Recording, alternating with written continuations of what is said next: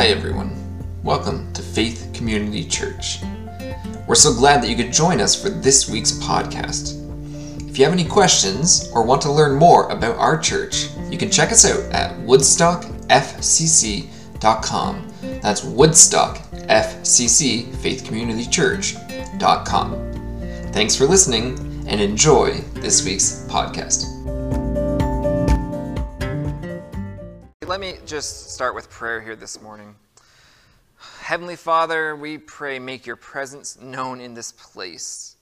Through the worship, through prayer, through the reading of your word, we pray, Father, Son, and Holy Spirit, within who unity lies in all that is is you. You are perfect love, you are justice, you are peace, you are power. And so we pray as we gather here today, your body, your church, throughout this place and this city and this province and country and throughout the world. We pray, fill our outstretched hearts with your spirits. We pray, encircle us with your love. We pray, make yourself known to us in new ways, in exciting ways, in challenging ways. We pray here on Pentecost Sunday, empower us, inspire us, and draw us to you. And so, Lord, we, we do the best thing we can do in these circumstances. We take the plans that we had as we've walked in here, even my plans on the page, Lord, and we say we're holding them with open hands so that you will do with them what you will. We pray that you will give me the courage to follow your leading this morning. We pray, Holy Spirit, that you'll be interceding between what is said and what is heard so that each person who hears doesn't hear something nice from me, but they hear from you. We give you this service. May every aspect of it, all the sounds that are made from downstairs to upstairs, be received as honoring and joyful noise to you. We pray, Lord, you would do with the service as you will, that your will would be accomplished. And we pray this in the name of Jesus. Amen. Well, good morning once again, and I do want to welcome you to Faith Community Church. And uh, that video here, that's the last time we're going to be seeing it. This uh, today, Pentecost Sunday, is marking the end of our 40 days of prayer that we've been journeying on uh, alongside 500 other 500,000 other Nazarenes across North America. And I want to say thank you to those of you who joined. Uh, whether you were using the prayer journal to follow along or just praying along with us, I want to say thank you. And of course, last weekend, most of you know, was our Hearing from God seminar. It seems like a long time ago now, uh, but it was only a weekend ago. Maybe I've just had a long week. Anyone else had a long week? No? Yeah, it's just me. That's okay, good. it seems like a long time ago, but we had the Hearing from God seminar last week, and it was a blast. We had a great time. We learned a lot, or at least I did. I think others too. Uh, we, we heard stories of how God is speaking into people's lives, and it was an amazing experience. And, and I'm just trusting that God is going to take that time and those lessons that we had, and He's going to propel us forward into something new and exciting in the days to come, in this reinvigorated and, and re, renewed relationship with Him. It was, it was a great weekend. I, I do want to take time to thank some people who helped put it on, so especially Pastor Mark, my father in law, who came and actually ran the seminar for us. He, he did a lot of work behind the scenes there, uh, preparing and leading us through that. Of course, Teresa and Lori, who took care of all the food and a lot of the other small details. And I know Jeff had his hand in some of those details as well. To, to all of them, I say thank you. Uh, to the church board, who, who helped not only talk through the initial planning of it, but also uh, agreed to uh, pay out of the church's pocket to reduce the cost, to make cost not a barrier for people to come. I thank you, church board, for those decisions and helping to do that. And of course, those of you who attended, because without you, we have no event and no seminar. So thank you for coming. Thank you for sharing your stories. That's what made it so powerful.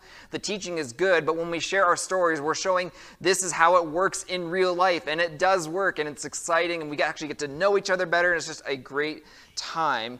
And more than just that, I just want to thank you for staying focused and actually being present at it. And that's the key, right? Being present. If you're going to do something, you got to be all there. That's how you get something out of it. And that, that I think is harder than we give it credit for. Maybe some of you are already checking out a little this morning. I hope not, but maybe it's hard to actually stay present. But that is how you learn and grow and get the most out of things. Um, but we do so many things without being present, uh, where we might physically be there, but our minds are far away somewhere else. I bring it up because I think it's more likely uh, a bigger issue than we really think it is. It's more important than we really think it is.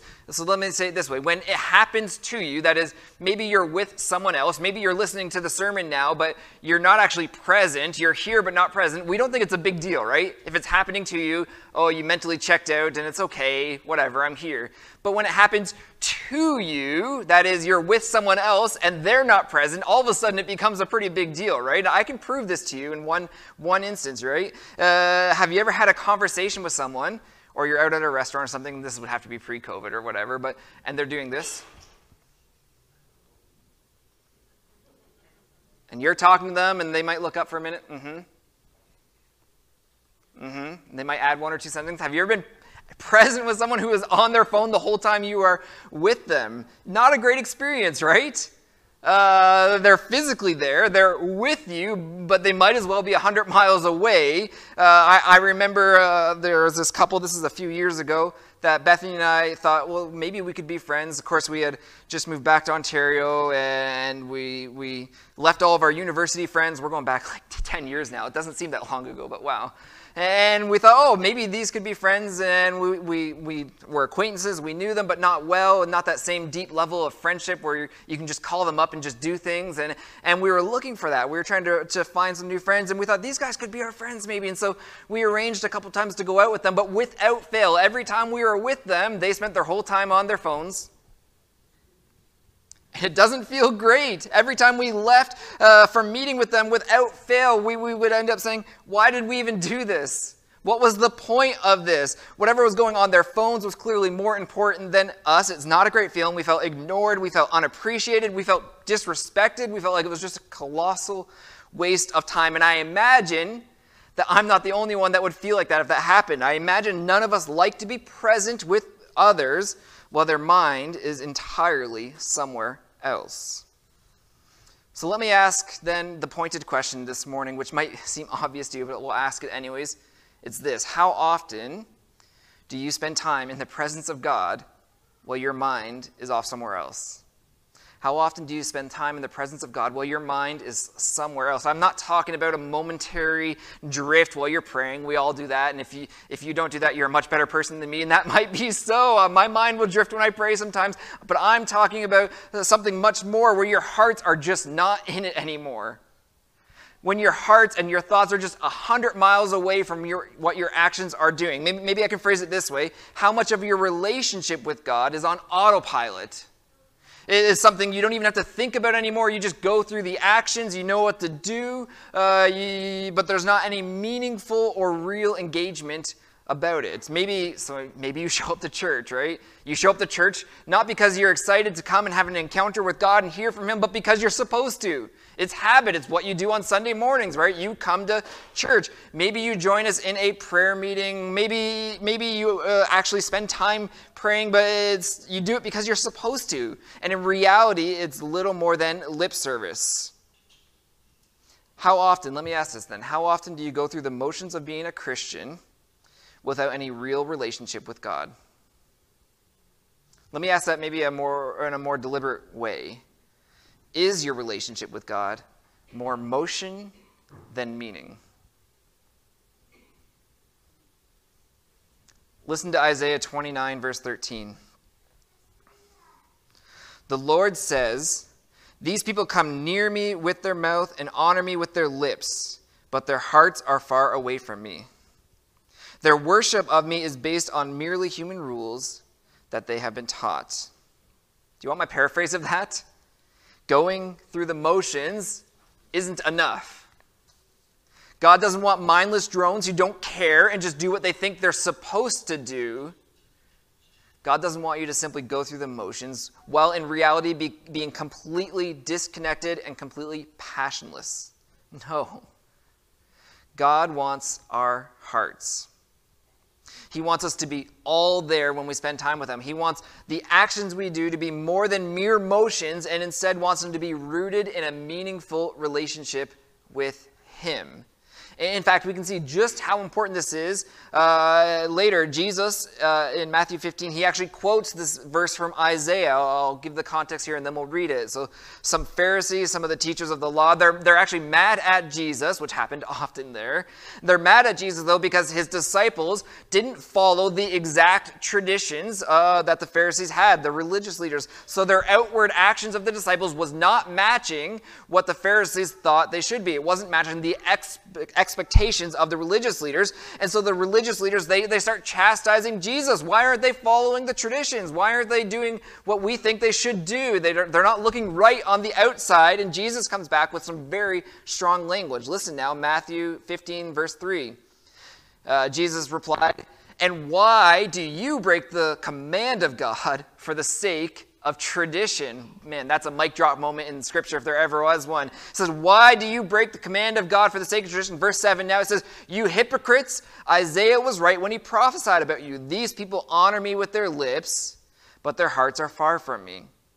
They worship me in vain. Their teachings are merely human rules. He's saying, You're mad at them for not following the traditions, for not looking right on the outside, but you go out of your way to break the commands of God for the sake of your tradition. You are just lip service. You don't say things or do things because they're right. You don't do it as an expression of a meaningful relationship with God. You do it so others will see you. You do it so you look right on the outside, so others will notice. And Jesus knew that while they provided lip service, while they outwardly looked good to others, their hearts were far from God. It was all motion and no meaning. And in fact, in Matthew chapter 6, we have Jesus' most famous uh, teaching on prayer, and we're going to look at it a little more. Uh, but it hits this theme so well. So we'll do Matthew um, 6, 5 to 8 here. And it starts like this Jesus says, And when you pray, do not be like the hypocrites. Why? For they love to pray standing in the synagogues and on the street corners to be seen by others. Truly, I tell you, they have received the reward in full. Let me stop there for a second. Do you know what he's saying there? He's saying all they cared about was being noticed it wasn't about a meaningful connection with God. It was just lip service. Their hearts are actually far from God. And he says they just wanted to be seen, and that is their full reward. They got it. Yeah, others see them. They might say, wow, that person is really holy. Wow, that person, they do all of the right actions. Look at them. He says, but that's all they get. And what they don't understand is they're missing out on so much more. Says they get their full reward. They, sh- they get it, sure, but it's shallow and it's meaningless. So he continues now in verse 6. He says, But you, don't be like that, but you, when you pray, go into your room, close the door, and pray to your Father who is unseen. Then your Father who's seen what is done in secret will reward you. Let's stop there again. He says, Okay, don't be like them. Don't be like the hypocrites. Don't pray for others. In fact, he says, go out of your way to make sure you're not doing a show for others. Go to your house. If that's not close enough, go into the closet. Shut the door. Make sure this is just for you and God, not for anyone else. And he says, and pray. Don't pray for others to notice you. Take time, find that private place, and pray as a means of connecting with God. And that is the full reward. Verses 7 and 8 now, we'll finish this off. He says, And when you pray, do not keep babbling like the pagans, for they think they will be heard because of their many words. Do not be like them, for your Father knows what you need before you ask Him. Prayer is not about being seen by others, okay? Are you getting that? Prayer is not about being seen by others. It's not about using specific or fancy or many words. It's about being present with God.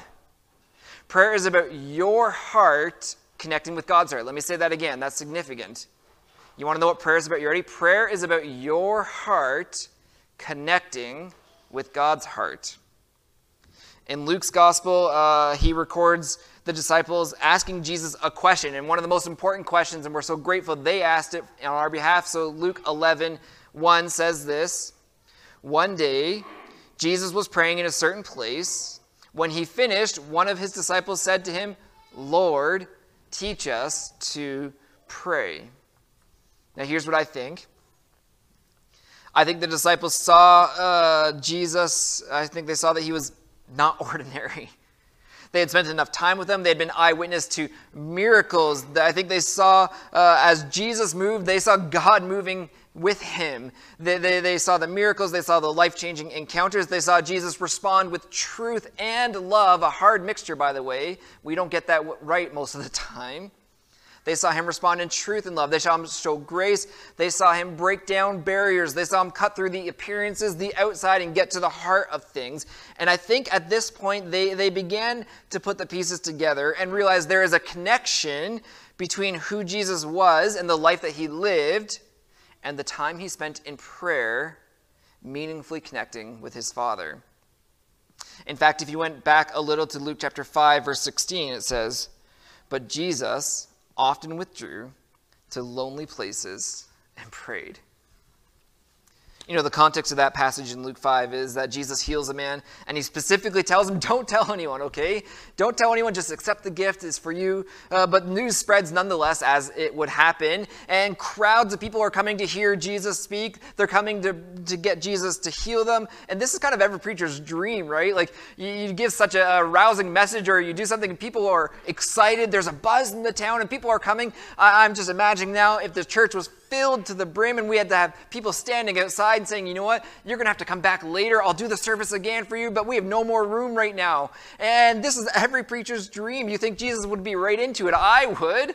I would be so excited about this. Uh, but instead, we get this. It says, despite the fact that many came, or maybe we could say as a direct result of many coming, Jesus often withdrew. He didn't go out more, he withdrew to lonely places and prayed. In fact, if you trace through the Gospels, you can see that the busier Jesus' ministry got, the more people that came to him, the more he withdrew. See, Jesus knew that to live and experience the full life God had for him, to fulfill the mission of God uh, that, that God had sent him on, he had to be intimately connected with his Father, and that happens in prayer. So he made it a priority. He created time and space in his life, not to go through the motions, but to have meaningful engagements with the Father. And I think the disciples began to notice the connection, and so they asked, Teach us to pray. And Jesus responded with what we now call the Lord's Prayer. And I say all of this because I, want you to see the answer to the question. I'll put this up on the screen for you. The question is this What do I do if my heart is disconnected from God?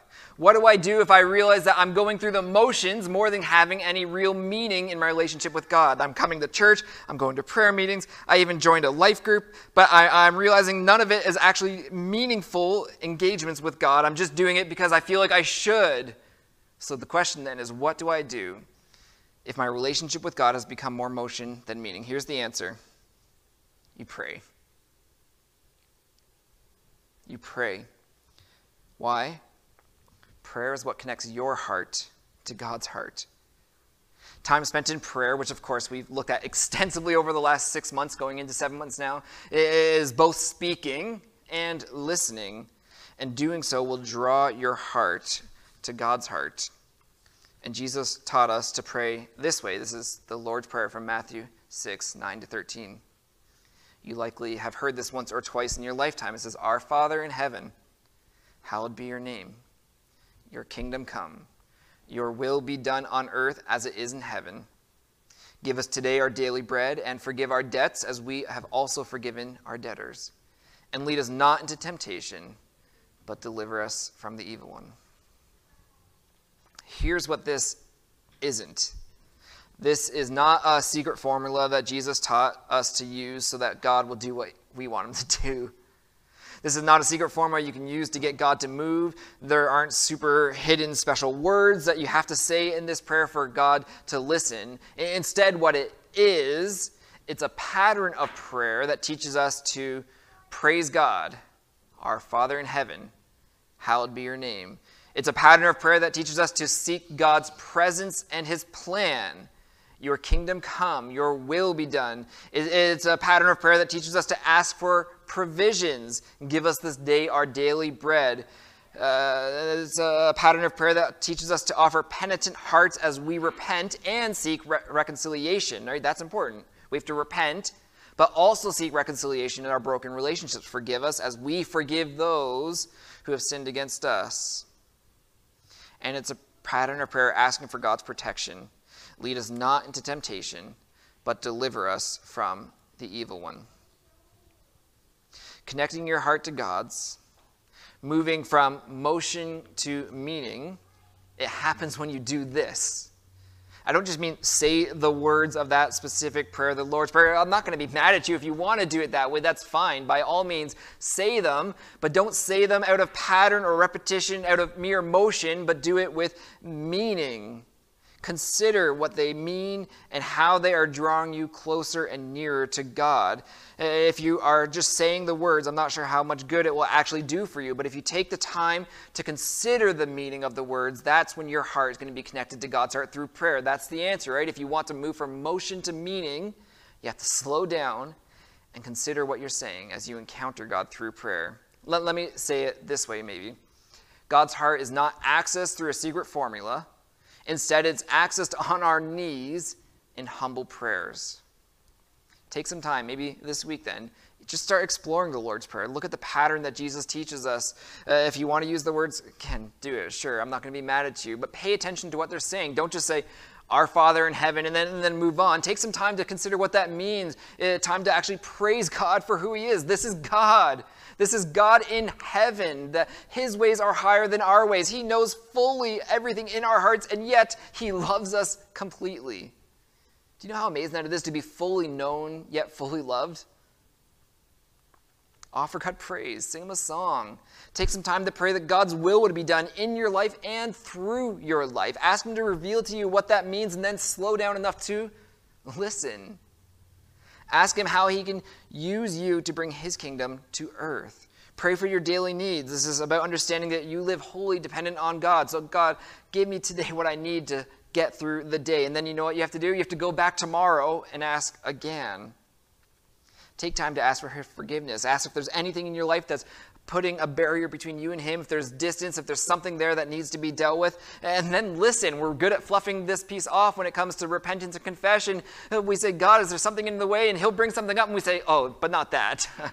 Surely you don't mean that. I mean, everyone struggles with that, so that couldn't be it. Don't do that. Just say, God, what is between us? I want a meaningful relationship with you. I'm tired of going through the motions. Is there something that needs to be dealt with for that to happen? And then listen. If you hear or sense something, respond respond in faith. Say, you know what, God, I, am not sure if this is you or not, but I, I, sense this coming up, and I just want to repent of it. I'm saying, I'm sorry, I'm done with it. And you know what's the really great thing? God promises that if you ask for forgiveness, you're going to get it. Not once, not twice, every single time. That's his promise. If you come to him and ask for forgiveness, you will get it. And tied to that, of course, is making sure you're not harboring unforgiveness towards others. If you are, you need to ask God help you to resolve that issue. Then ask God to go with you and to go before you to protect you in your day from things unseen and things seen. And if you can do this, and that's just looking at the pattern that Jesus taught us, if you can do this, if you can actually put it into practice, but with heart and meaning, not just doing it because you're supposed to, not just doing it because I said so or Jesus said so, do it with heart and meaning, you are going to see that your heart is being drawn to God's heart.